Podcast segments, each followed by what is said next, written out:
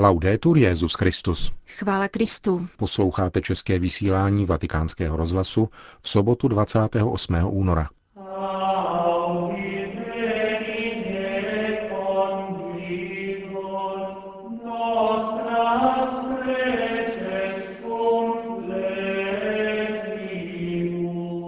Papež František dnes přijal zástupce Konfederace italských kooperativ. V druhé části pořadu vám přiblížíme včerejší postní kázání otce Cantalamessy.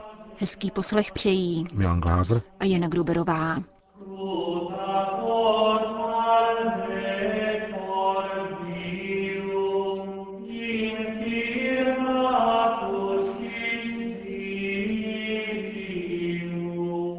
Zprávy Vatikánského rozhlasu. Vatikán. Papež František dnes v aule Pavla VI. Přijal 7 000 zástupců Konfederace italských kooperativ z výrobních i nevýrobních sektorů. Dějiny italského katolického družstevnictví, zdůraznil svatý otec, sahají do 19. století. U zrodu zemědělských a peněžních družstev mnohokrát moudře stáli místní faráři, poznamenal. Církevní nauka vždy družstevnictví uznávala a cenila si ho, jak dokládají dokumenty Lva XIII., Pavla VI. Či Benedikta XVI., pokračoval papež a přešel k dnešní úloze katolických družstev. V různých italských diecézích dosud družstevnictví poskytuje účinné řešení na problém nezaměstnanosti a sociálního znevýhodnění. Dnes je běžným pravidlem, že člověk při hledání práce uslyší: pojď pracovat do této firmy, 10 či 11 hodin práce za 600 euro. Nelíbí se ti to? Tak běž domů. Za ním totiž stojí dlouhý zástup lidí, kteří hledají práci. A hlad nás přiměje k tomu, že bereme, co nám dávají, také práci na černo. Kolik mužů a žen, kteří dnes u někoho pracují v domácnosti, dostane jednou důchod. Není snadné mluvit o penězích, připustil papež. A s odvoláním na svatého Bazila z Césareje, církevního otce ze 4. století, kterého později citoval také svatý František, označil peníze za ďáblovy výkaly.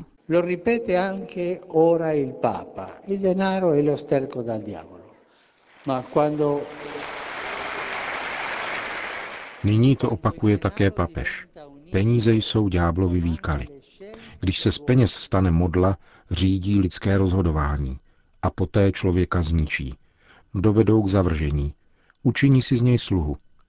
Družstvo může s penězi správně nakládat a používat je ve službě životu, pokud se jedná o pravé družstvo, tedy takové, kde kapitál neovládá člověka, nýbrž člověk ovládá kapitál. V této souvislosti papež vyzval k boji proti falešným družstvům, která vystupují pod takovým jménem, avšak ve skutečnosti sledují lukrativní, ale kdy nečestné cíle, podvádějí své členy, nevyhýbají se tržním manipulacím a korupčním tahům. Pokud je družstevnické hospodářství autentické a pokud má dostát své zásadní sociální funkci, musí sledovat transparentní cíle. Má podporovat ekonomickou poctivost, takovou, která hospodářství ozdravuje v moři úskočné globální ekonomiky. Pravou ekonomiku utvářejí lidé, kteří mají v srdci a mysli výlučně obecné dobro. Vyzdvihl papež František.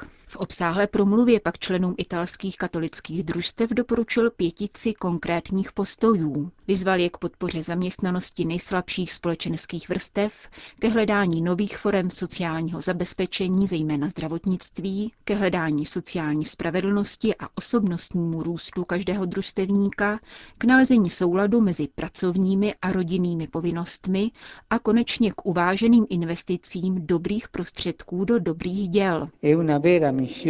To je vaše pravé poslání, které vyžaduje tvořivou fantazii.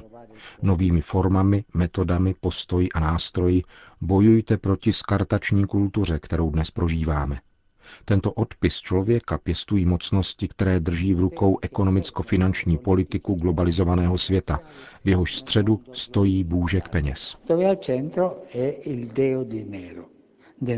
V samém závěru papež italské katolické družstevníky vybídl ke spolupráci s jinými typy družstevního sdružování a k poukazu na společné hodnoty. Existují katolická a nekatolická družstva. Ptám se ale, uchráníme si víru tím, že se uzavřeme sami do sebe? tím, že budeme spolupracovat jenom mezi sebou? Nebojte se plánu na utvoření družstevního spolku, nýbrž jej jako křesťané prožívejte ve své víře a na základě vlastní identity. Pokračujte v cestě se všemi lidmi dobré vůle. To je totiž křesťanské povolání, ke kterému je každý zván. Křesťanské hodnoty nejsou naším vlastnictvím.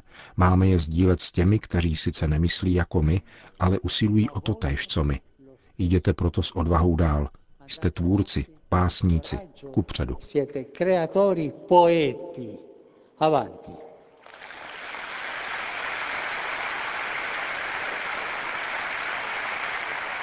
Loučil se Petrův nástupce se členy italské konfederace kooperativ.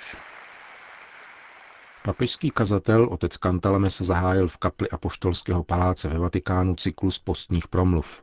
Letos, jak sám oznámil, bude jejich tématem ekumenismus. Kázání pronesené včera za nepřítomnosti papeže a hlavních představitelů římské kurie, kteří konali každoroční duchovní obnovu mimo Řím, však ještě z tohoto tématu vybočovalo. Otec Cantalamessa v úvodu své promluvy řekl, že by chtěl využít nepřítomnosti svatého otce a přednést pár reflexí o apoštolské exhortaci Evangelii Gaudium, což by se, jak podotkl, neodvážil za jeho přítomnosti. Neměl ovšem v úmyslu podat její systematický komentář, nýbrž poukázat na několik jejich ústředních bodů. Exhortace napsaná po synodě o nové evangelizaci prezentuje tři vzájemně propojená ohniska. Podmět, předmět a metodu evangelizace. Objasňuje tedy, kdo evangelizuje, v čem spočívá evangelizace a jak je třeba evangelizovat. Papež František píše, že každý pokřtěný je tím, kdo má evangelizovat. Tedy každý křesťan je podmětem evangelizace a netřeba v tom jistě vidět nějakou novinku. Druhý vatikánský koncil to řekl jasně v dekretu o apoštolátu laiků. Novinku exhortace papeže Františka je třeba hledat ve výzvě, kterou se obrací ke čtenářům v jejím úvodu a která je, myslím, jádrem celého dokumentu, řekl dále otec Cantalamessa. Píše se tam: zvu každého křesťana na jakémkoliv místě a v jakékoliv situaci k tomu, aby se hned navrátil ke svému osobnímu setkání s Ježíšem Kristem, anebo alespoň učinil rozhodnutí, že se s ním chce setkat a že ho bude každý den bez ustání hledat. Nikdo nemá sebe menší důvod myslet si, že se ho toto pozvání netýká. To znamená, že posledním cílem evangelizace není předání nějaké nauky, nýbrž setkání s osobou Ježíše Krista. Možnost takového důvěrného setkání vyplývá z toho, že z mrtvých vstalý a živý Ježíš chce doprovázet každého věřícího tak reálně, jako svoje učedníky cestou do Emaus. Baví se, totiž tak, jako byl přítomen v jejich srdcích, když se vraceli do Jeruzaléma poté, co jej přijali v chlebu, který jim lámal. Abychom lépe chápali, co znamená realizovat osobní setkání s Ježíšem, pokračoval papežský kazatel, je třeba se alespoň letmo zamyslet nad tím, jak se v průběhu dějin člověk obvykle stával křesťanem. Zatímco v prvních stoletích církve bylo přijetí křtu výsledkem osobního rozhodnutí, které bylo vzhledem k možnému pronásledování spojeno s osobním rizikem, došlo po Konstantinově ediktu v roce 1313 k určité změně. Křesťanství se nejprve stalo tolerovaným náboženstvím a záhy počátkem 5. století nařídil císař Theodosius II., že veřejné funkce může zastávat pouze ten, kdo byl pokřtěn. V regionech antické říše, zvláště na východě a ve střední a jižní Itálii, příslušnost ke křesťanství neplynula ani tak z rozhodnutí jedince, nýbrž společnosti. Také u tzv. Barbarských národů platil zvyk, že obyvatelstvo následovalo rozhodnutí představeného. Když o Vánocích roku 498 přijal v Remeši od biskupa Remigia křest franský král Chlodvík, následoval jej všechen lid. To je důvod, proč Francie dostala titul prvorozená dcera církve. Začala tak praxe hromadných křtů. Dávno před protestantskou reformací tedy platilo cuius regio, eius religio, tedy náboženství krále je náboženstvím celého království. Za takové situace, řekl dále otec Cantalamessa, byl důraz kladen nikoli na moment křtu a na způsob, jak se stát křesťanem, to znamená uvěřit, nýbrž na morální požadavky plynoucí z víry, na změnu mravů, tedy jinými slovy na morálku. se pak radikálně změnilo v novověku oddělením státu od církve, důrazem na individuální svobodu a prosazováním radikální sekularizace. Vraťme se však zpět k exhortaci Evangelii Gaudium a podívejme se na to, v čem, podle papeže Františka, spočívá evangelizace. Říká to hned v první větě. Radost evangelia naplňuje srdce i celý život těch, kdo se setkávají s Ježíšem.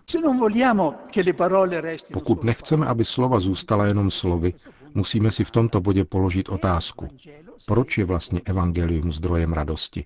Je tento výraz jen pohodlným sloganem, anebo odpovídá pravdě?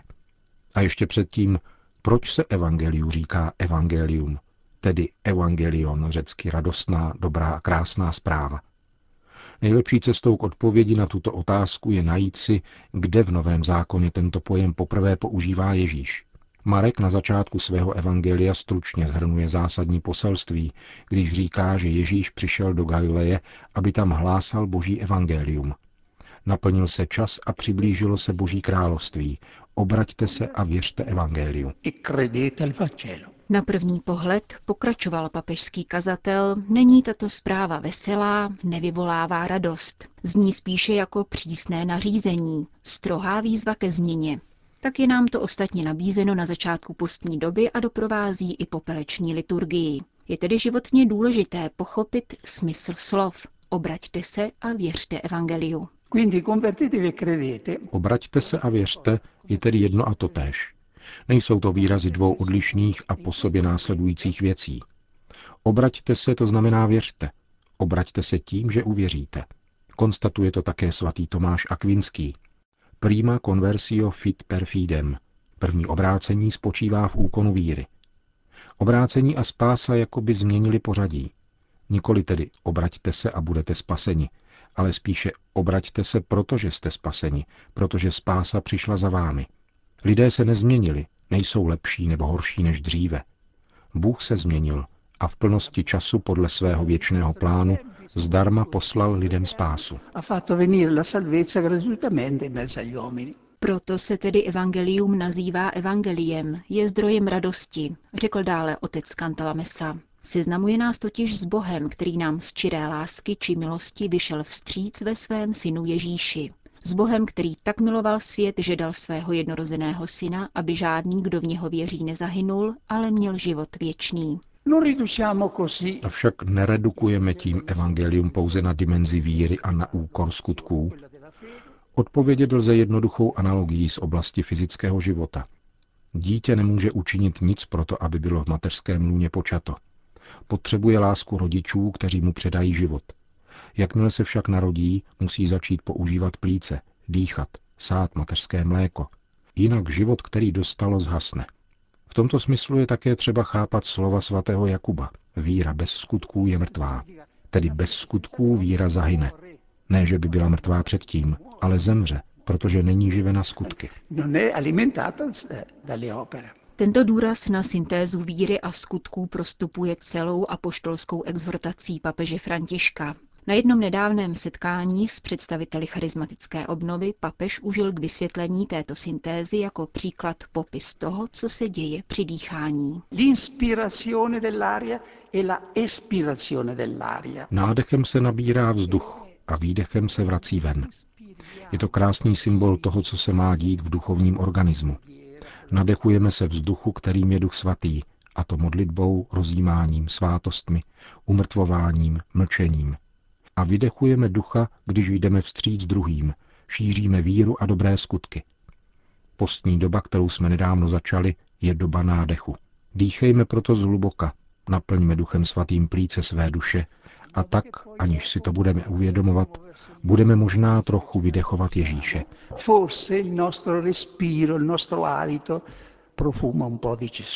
Končil své první postní kázání otec Cantalamessa. Končíme české vysílání Vatikánského rozhlasu. Chvála Kristu. Laudetur Jesus Christus.